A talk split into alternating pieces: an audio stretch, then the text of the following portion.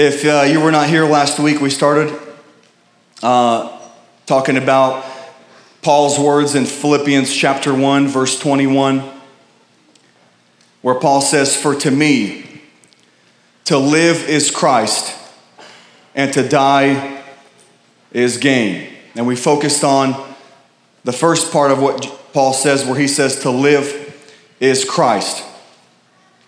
You know, Let's just start with this. We're gonna, well, I guess first, we're gonna, we're gonna stay right here. To live as Christ, we're gonna stay right here. Is that all right? Or you want a new message? Let me tell you what Peter says when he is writing. He's getting close to being crucified. Peter, not Jesus, Peter's getting close to being killed for Christ. And this is what Peter says before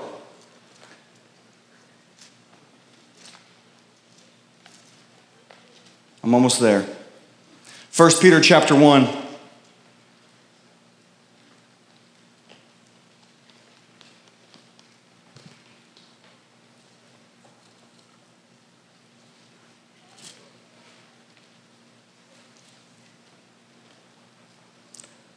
I'm just testing you for 2 Peter chapter 1. 2 Peter chapter 1, verse 12. Look what he says. For this reason, I will not be negligent to remind you always of these things.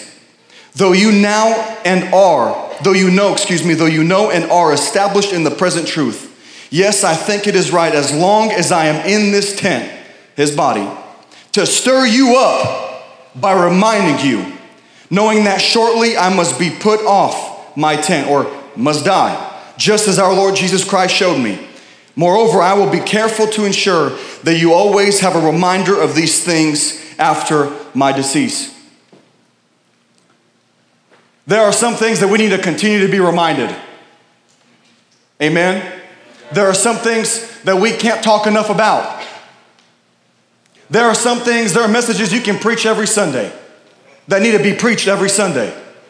It's, it's what we call, as far as the Bible is concerned, superior truths truths that are more important than other truths in the Bible. For example, the blood of Jesus is more important than the doctrine of angels. The cross on Calvary is more important than me getting a blessing. There are superior truths in the Bible that are more important. If you find yourself talking to people that are always talking about things that are secondarily important in the Bible, I'd be concerned. Our pastor was approached by somebody at the Russian store. You get approached by people there. We got one right down the street. And he, he's at this Russian store, and somebody comes up to him and just, just wants to just debate with him. I told the, the interns this story a few weeks ago, and he just starts just asking him very, very, you know, like touchy questions, questions that people don't like to be asked at church. And he just starts, you know, nitpicking, asking him stuff. And pastor's hearing him out. He already knows this guy. He knows what he's gonna, you know, what he's trying to do. Anyways, he's like, I, stop. I want to ask you a question. This is the best thing you could do when people just keep talking. Just stop. Let me, let me ask you a question. And so, uh, pastor says, he's like, hey, I want you, uh, I, I, want you to answer this question.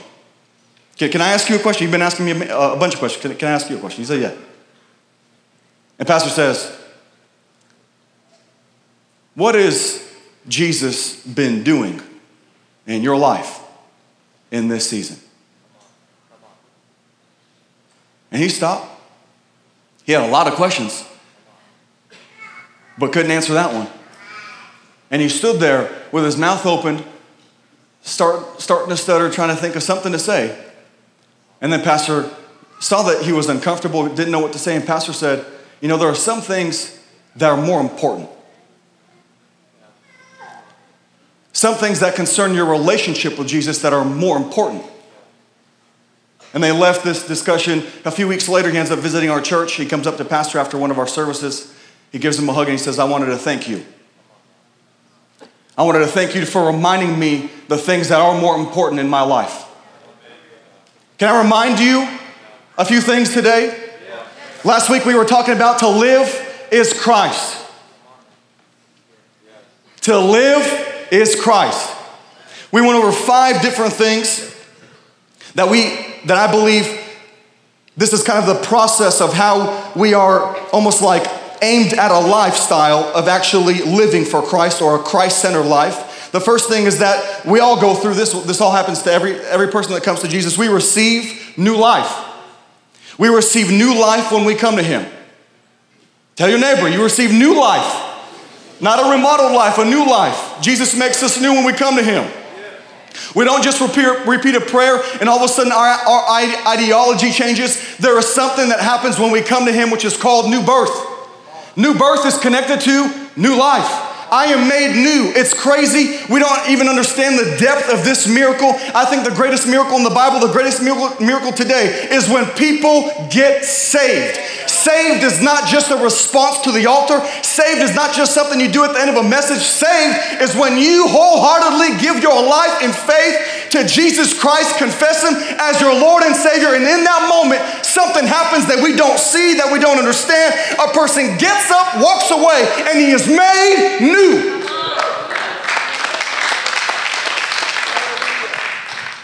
We are in need of God. I just want to say that.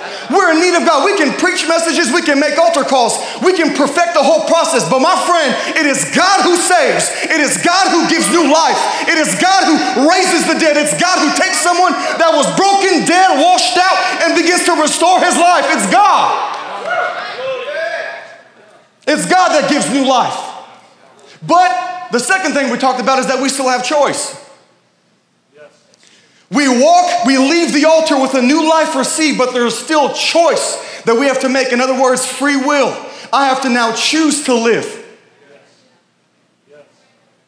I think this is where many go wrong because they leave the altar having maybe an experience, but in, but but maybe expecting it to it's just it's just like almost like robot style. Now God's just going to live this new life through me. No, I got to go come back to church next week. I got to now open the Word. And there's a process now where I choose to live for Him, and this begins to all really make sense. The powerful thing about that is that, number three, we're able to live this new life not by our own strength, not by our own righteousness, but because He has given me everything I need to live this new life. In the, in the moment I'm saved, I'm not given just part A and then I gotta go discover part B. I'm given the full package when I give my life to Jesus and I'm born again. I have everything I need to walk in freedom, to walk in purity, to grow in God, to attend the church, to be faithful. I have everything I need to now pursue God. Everything I need to pursue God. That is such an incredible promise for us because we can have hope, we can have faith that when we commit our life to God fully, He does not leave you alone to figure it out by yourself. This was so important for Jesus that He reminds His disciples, He says, Look, it's better for me that I leave, but when I leave, the Holy Spirit will come and He will be with you. And I'm gonna tell you, He will be with you till the end. Till the end, He'll be with you. And that's everything we need to live this new life. The fourth thing is that we have to now keep in step with the Holy Spirit. In other words, be led by the Holy Spirit. Paul talks about this a lot in the book of Romans. He says, You must be led by the Holy Spirit. Romans 8 14, those that are led by the Spirit of God are sons of God. Those that are led by the Spirit of God are sons of God. And I love the Bible continues to tell us listen, the leading of the Holy Spirit is just you keeping in step. Keeping in step with Him. It's crazy the little steps I can take that begin to long term transform my life. In psychology, one of the things they teach you when they're trying to instruct people how to make a new habit, they tell them you need to do the easiest thing that you can do towards the new life you want to live. In other words, if you feel like you need a journal every day, you need to take notes and you, you want to almost like express on paper, journal what God is doing in your life today, tomorrow. Don't start by, and I tried this before, where you're like, you, write, you write an essay of what God's doing today, and then, and then uh, a week goes by and you're like, I can't write these essays anymore, Lord. I'm not Paul, man. I, I, I, I just want to talk to you. I just want to talk to you. But, he, but, but, but what they teach you is just write a sentence today. And tomorrow, just write a sentence. And, and maybe in your prayer life, you, you, you hear about testimonies, people that pray three hours a day. Man, one of the most condemning things I've ever received into my life judgmental things I've ever seen in my life. Just condemnation above condemnation and this weight of, of uh, what I thought was holiness, but was not holiness, was me trying to be self righteous. Is when somebody comes up to the stage and maybe testifies about someone else's life and how much time they spend in prayer, and you're sitting there, a Christian, and you stop feeling like a Christian. because you're like, oh my gosh, he, he prays for three hours. I prayed three hours last month. Hallelujah. you know, or last year. Um, but your prayer life, the, the, the great thing about your prayer life is you can start wherever you're at. The great thing about your prayer life is you don't, you don't need to hear someone's testimony about them praying for three hours and then go try to pray for three hours. You will be dead by day three, and then we'll have to raise you back from the dead. You can start with just a minute of prayer. And it's crazy, a little step I take, just a minute of prayer, just a verse I read, just a note I take, just a simple talk with God every morning or every night. These little steps, you don't understand that in a year you try to press in for three hours, but when you find out that 365 days later, you just took five minutes to pray every day. Can somebody give me some good math? That's a lot of hours by the end of the year that you were spending with God because you're just keeping in step. You're keeping in step. And I believe it's impossible to be led by the Holy Spirit unless you keep in step with the Holy Spirit. It's not that He takes you and puts you somewhere else, that's you. You take small steps and you follow Him. You follow Him. The Holy Spirit's leading is only possible if you obey Him. When you obey Him, what you're doing is keeping in step. Every now and then, you'll get maybe an upgrade, a, a, a bigger step you take. But, you know, but you keep stepping. People that develop new habits or change the way they live is not monumental decisions. It's really small decisions that they'd make every day and they follow through on those decisions. And what do you know? A year later, your life has changed. You're learning how to pray. You're learning how to be faithful in God's word. You're learning how to talk to Him, how to share what's going on in your heart, and your life begins to change. And this life that's led, people ask, okay, the Holy Spirit leads me. Where's He leading me? As far as, as far as our life on earth is concerned, the Holy Spirit will lead us to the fullness of the knowledge of Jesus Christ. He will lead us into closer and more intimate relationship with Jesus Christ. Not head knowledge, heart knowledge, revelation, life. The Spirit gives when the Spirit leads me in my walk with God, step by step by step, I'm gonna find a full, like, like a full well of life that begins to flow through me. And He's leading me into closer intimacy with Christ, into the fullness of knowledge with Christ. Knowledge that doesn't puff me up, knowledge that builds me up into being effective and being used by God. And the Holy Spirit continues to lead us, not just to have hope in this life. Paul says, if you just have hope in this life, you are the most to be pitied. But he continues to lead us that the hope we have is not something we already attain, but something we're waiting for. That as I continue to keep in step with the Holy Spirit and come closer and closer in my relationship with Jesus, a day will come where there will be no pain, no tear, no fear, nothing that is pulling me away or separating me from God, but I will behold Him face to face and be with Him all of eternity. Step by step. What, what, I, what I'm praying we leave today with, we're talking about to live as Christ, but this is what I want us to leave with today. Tell your neighbor, are you ready? Make room. Alexander is just on top of his game. That wasn't what I wanted to say, bro, but uh, tell your neighbor, make room for him. Make room for him.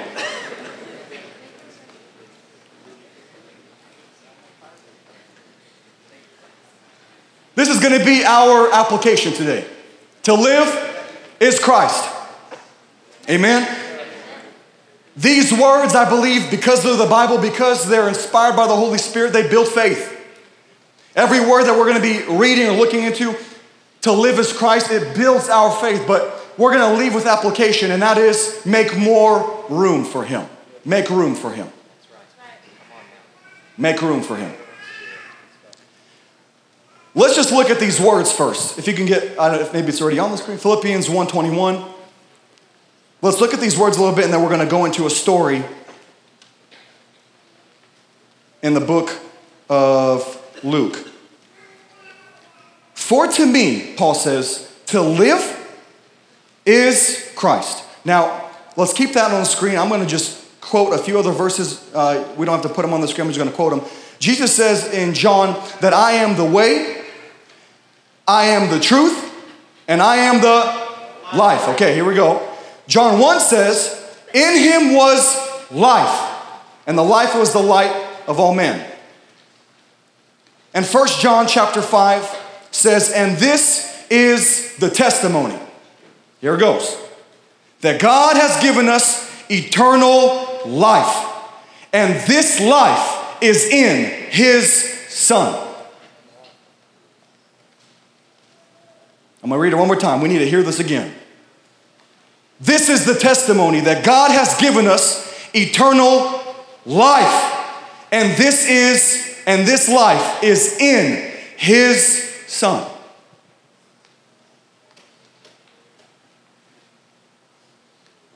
In Paul's statement in Philippians 1:21, he says to live is Christ. Now I know, I know we know this. I know we've been reciting. I know, I know we got it memorized even now. But I, let's just let's just think a little bit. To live, to live, is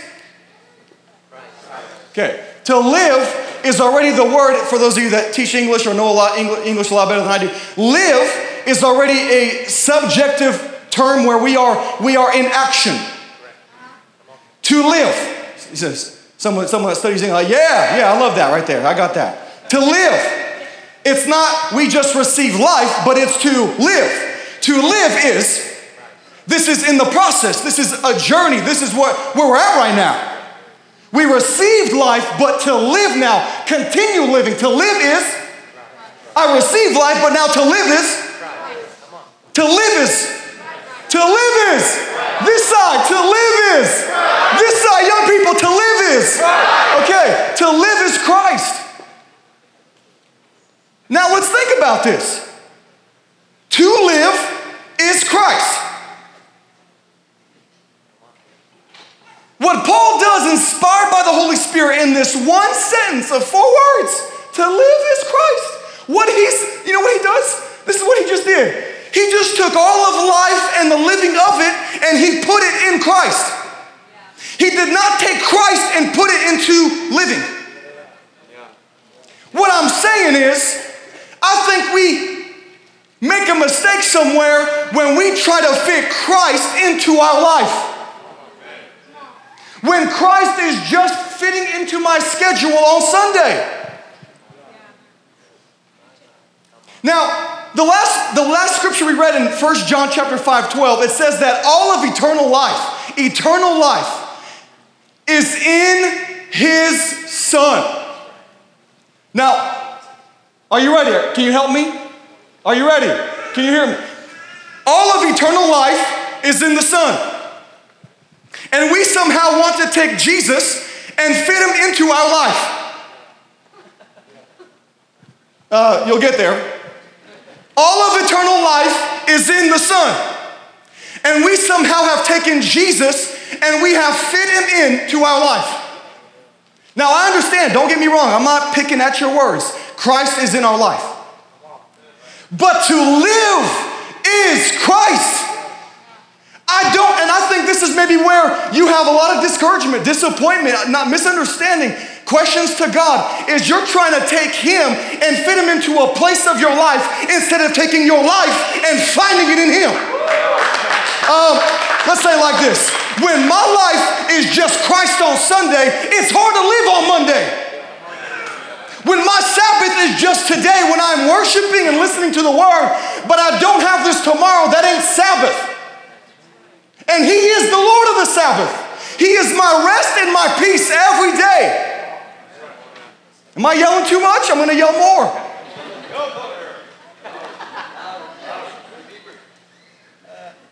I've taken him and I've put him into a place in my life. I think I'm hitting it on the dot for somebody because that was me.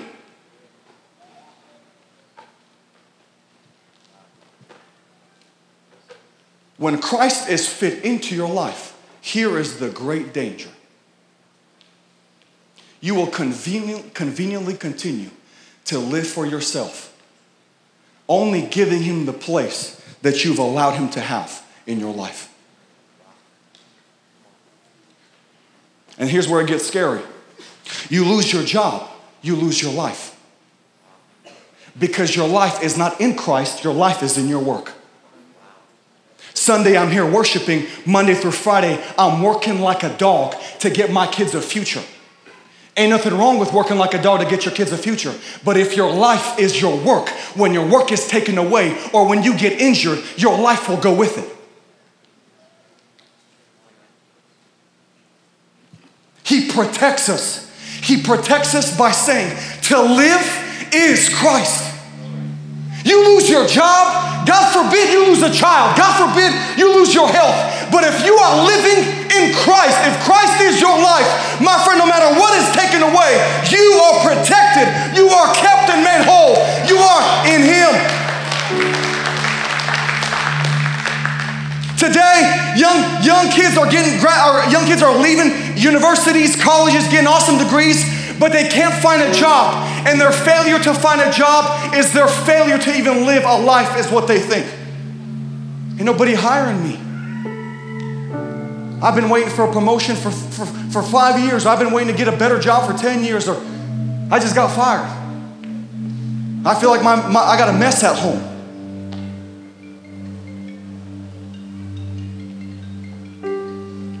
Paul takes our life, which is very, very small compared to eternity, and he places it in Christ. The process of your living, which is every day, every moment, your work, your finances, raising your kids, going, going places, visiting places, meeting with people, everything that entails what your life looks like, it's meant to be lived in Christ. You're gonna be set free when you go to work, not just to go to work to make some money, but you're living in Christ. Men, sometimes for us, work is our escape. It's easier to leave earlier if things ain't right with my wife. Leave earlier, have a good day of work, get my mind focused on what I'm doing, convince myself that this is more important when my wife at home just needs to talk to me when I come home.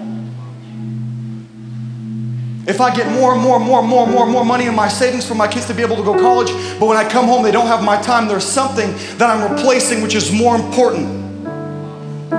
And you begin to discover this more and more when you are living in Christ. Living is Christ. And when Christ is your living, you begin to value the things that are more important than others. You begin to understand that I, it's better I come home just an hour earlier than get this thing done. I can do it tomorrow and I can get some time with my kids. It's better that I that I that I not work on Saturday, not because I'm religiously following Sabbath, but because my wife and my kids need me. And I begin to prioritize things properly because I'm not putting Christ into my life. My life is in Christ. And in Christ, I begin to realize what's important for Him because it becomes important for me. What He values, I begin to value. Make room for Him. We can recite every Sunday for the next month to live as Christ, to live as Christ, to live as Christ. Echo, echo, echo, echo, echo. But if we don't make more room for Him, it's just good words.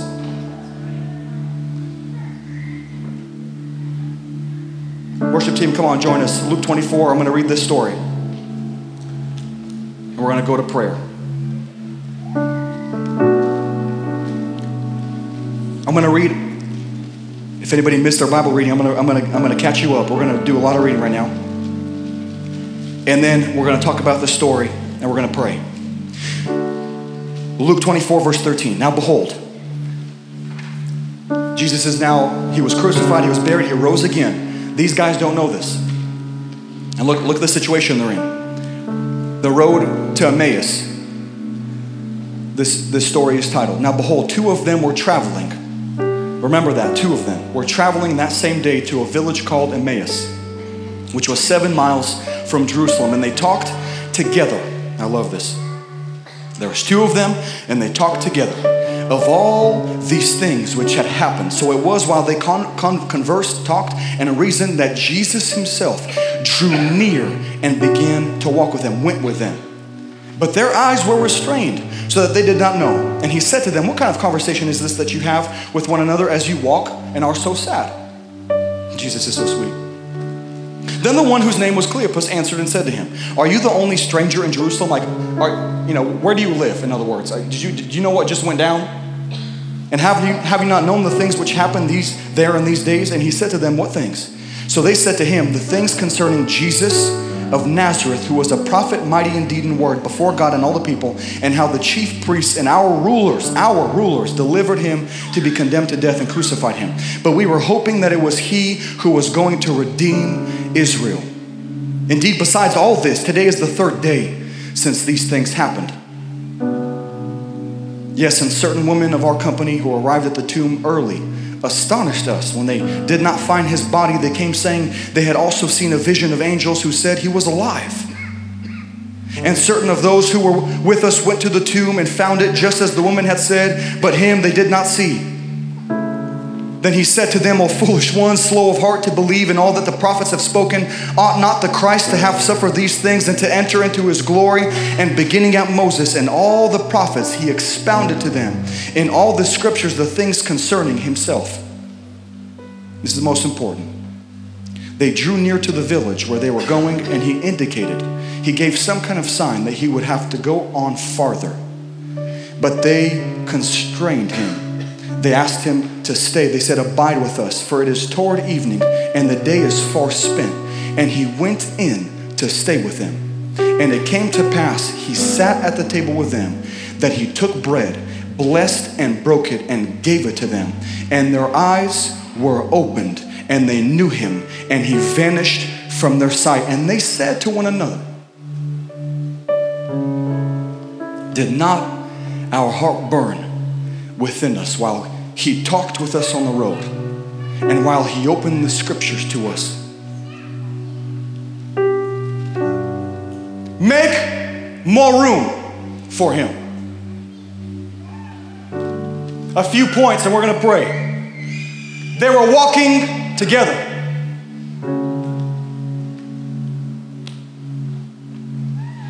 Phil, come on. This, this, this yeah, Portland's not far. That's they were walking together. And the Bible says they were walking from Jerusalem to Emmaus, the road to Emmaus. Let's stop right here. Walking with each other should happen more outside of this building than it does within.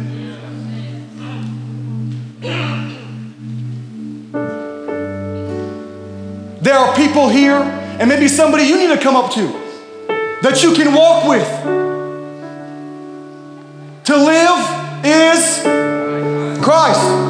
And in this kind of life, you'll find yourself very often next to somebody else or maybe a few other friends that outside of this church you walk with. You walk with. And it's crazy as they were walking together, they were talking with each other, not texting each other not liking each other's pictures. Listen to me, yo, young people. They were talking with each other. You know what I'm finding out? It's getting awkwarder and awkwarder to have a normal conversation with somebody that spends a lot of time on social media.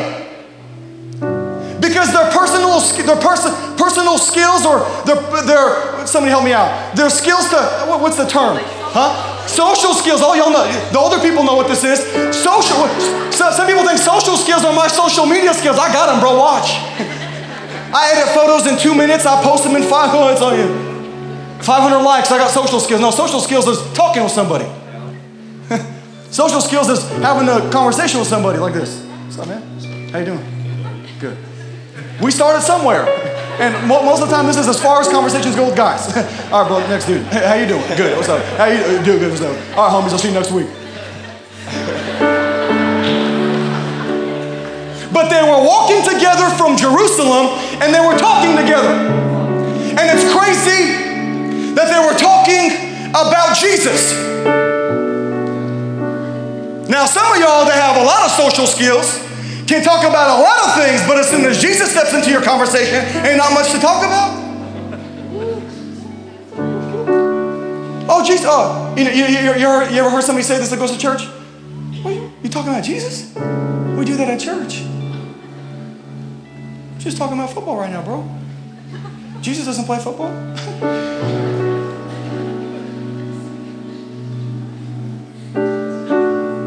you know what that's a sign of? Jesus is in part of my life, but he's not my life. Because it's easy for me to talk about everything. But as soon as somebody steps into my group and talks about him, it's weird for me. You know, let that discomfort be a sign to you there is more for you, friend. I think we're making a mistake today. I love comfortable seats. I love, I almost said I love coffee. Oh my God. I can't believe I said that. This is what I wanted to say. I love that we have comfortable seats and I love that we sell coffee. that we have coffee here in our church available for those that desperately need it. Um,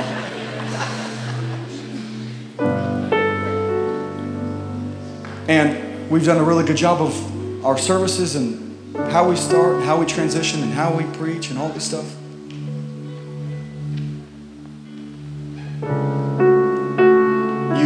More and more here,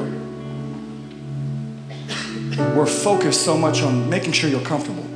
Now, uh, I think this is where we have to draw a very, very, very, very fine line. Ain't nothing wrong with comfortable seats and, and hot coffee. And everybody said, Amen. But if you're comfortable in the way you're living and where you're at right now with God, this is the problem of the modern church. Hey, if you're comfortable, lift your hands and worship. You know, for me, I don't know about you, but for me, the most uncomfortable moments when I had to lift my hands for worship is when I needed to lift my hands for worship.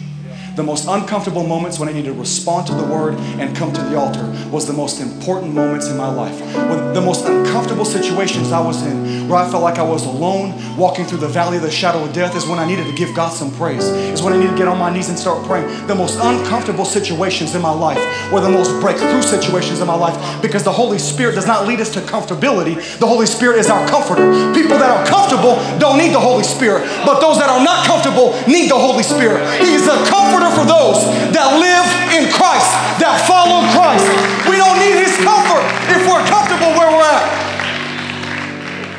But when I'm not comfortable, He is my comforter. He's my comforter through the valley. He's my comforter in the shadow. He's my comforter when I can't lift my hands, when I can't pray. He's my comforter. And He will never leave me, which means no matter how much hell I go through, if He is with me, there is more than enough to lift my hands, to lift my voice, to lift my eyes. And they were walking together and talking together, and the Bible says that Jesus began to draw near. He draws near because two people, just two people, made room for him. Two people, just him and me. Two people, where you going? Two people made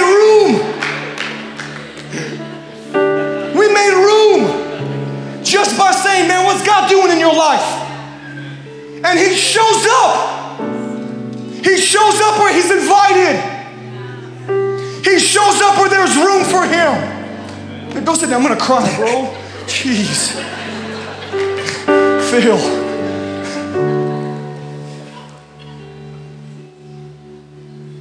He shows up when I make room. I make room in my conversations. I make room in my family. I make room at night with my kids. I make room for Him. And every time I make room, whether I feel it, I love that song where I don't feel it. I don't know how the song goes. when I don't feel it, you're working. When I don't see it, you're working. Somebody make a rap song. That's to be legit. I don't feel it and I don't see it, but He's working. He's working because I'm making room for Him. He's working, I'm making room to The more you make room to Him, the more you're going to be aware that He's there, aware that He's with you, aware He's in the conversation with your kids, He's in the conversation with some guy on the street. He's there because you're making room. Church is not this for two hours. Church is us walking together on the road to Emmaus, talking about Him, making room for Him, making room for Him in our conversations, making room for Him in our relationships, making room for Him in our homes, in our workplace, making room. And where there is room for Him, He is always faithful to show up. He made it seem like He was going farther, only to see, will they invite me in? And they invited Him in. And when they invited him, invited him in after a long day, men, after a long day, they invited him in. He breaks the bread and they see him. Cruci- the resurrected, resurrected Jesus, who is our life today. To live is Christ. He is not in the grave. He is not buried somewhere people are trying to find him. He is somewhere people can't find him. He is at the right hand of God, a place not accessible to us to see. He's at the right hand of God. All authority has been given to him. His name has been put above every name. He is there. He is alive. He's alive. And they saw the living Christ when they were breaking bread with him. They saw him. We're going to get right into worship right now. What I wanted to invite you to, no matter where you're at, if you realize right now there's an area in your life, areas in your life. Jesus is here and the rest of your living is here, somewhere that you are not giving him room. Maybe you're not giving him room in your relationships, in your conversations, and what you do outside of here, in your hobbies, in things that interest you. Give him room. You will find the room you begin to give him, you will desire to give him more. You will desire to give him more room. People that talked about Jesus a lot when I was just getting saved, when I was getting saved, when I just got saved, getting sanctified. And I, I, certain relationships in my life I had, people are always talking about God, His Word, and this. I'm like, dude, these people are weird. Like, yeah, I love God, man, but like, I got a life too. You know, the more room you give Him, the more normal it is that He's always there. The more room you give Him, the more you want to give Him room. The more you invite Him, the more you desire to invite Him more. Make room for Him. Whatever area in your life you need to make room for Jesus, make it right now. Make it right now. This is why we do life outside of church prayers, life groups, hanging out with each other, inviting somebody over for food. We're giving room for Him. We're giving room for Him. And His, He is more. He is more than just a Sunday service. He wants to take over every area of our life. He wants to show us who He is at our workplace. He wants to show us who He is when we're talking to our friends. He wants to show us who He is in every area of our life. And my friend, there is more for you there is more for you. And I'm, I'm not going to allow you to stay where you're at. In the, in the name of Jesus, the Holy Spirit desires to lead you farther, that you would keep in step to coming to know Jesus more. Right now, where you're at, I want you to stand up. And if you feel, if you feel or don't feel what you know you need, to come forward and say, Jesus, I'm giving you more room. I'm giving you room in my relationships. I'm giving you room in my friendships.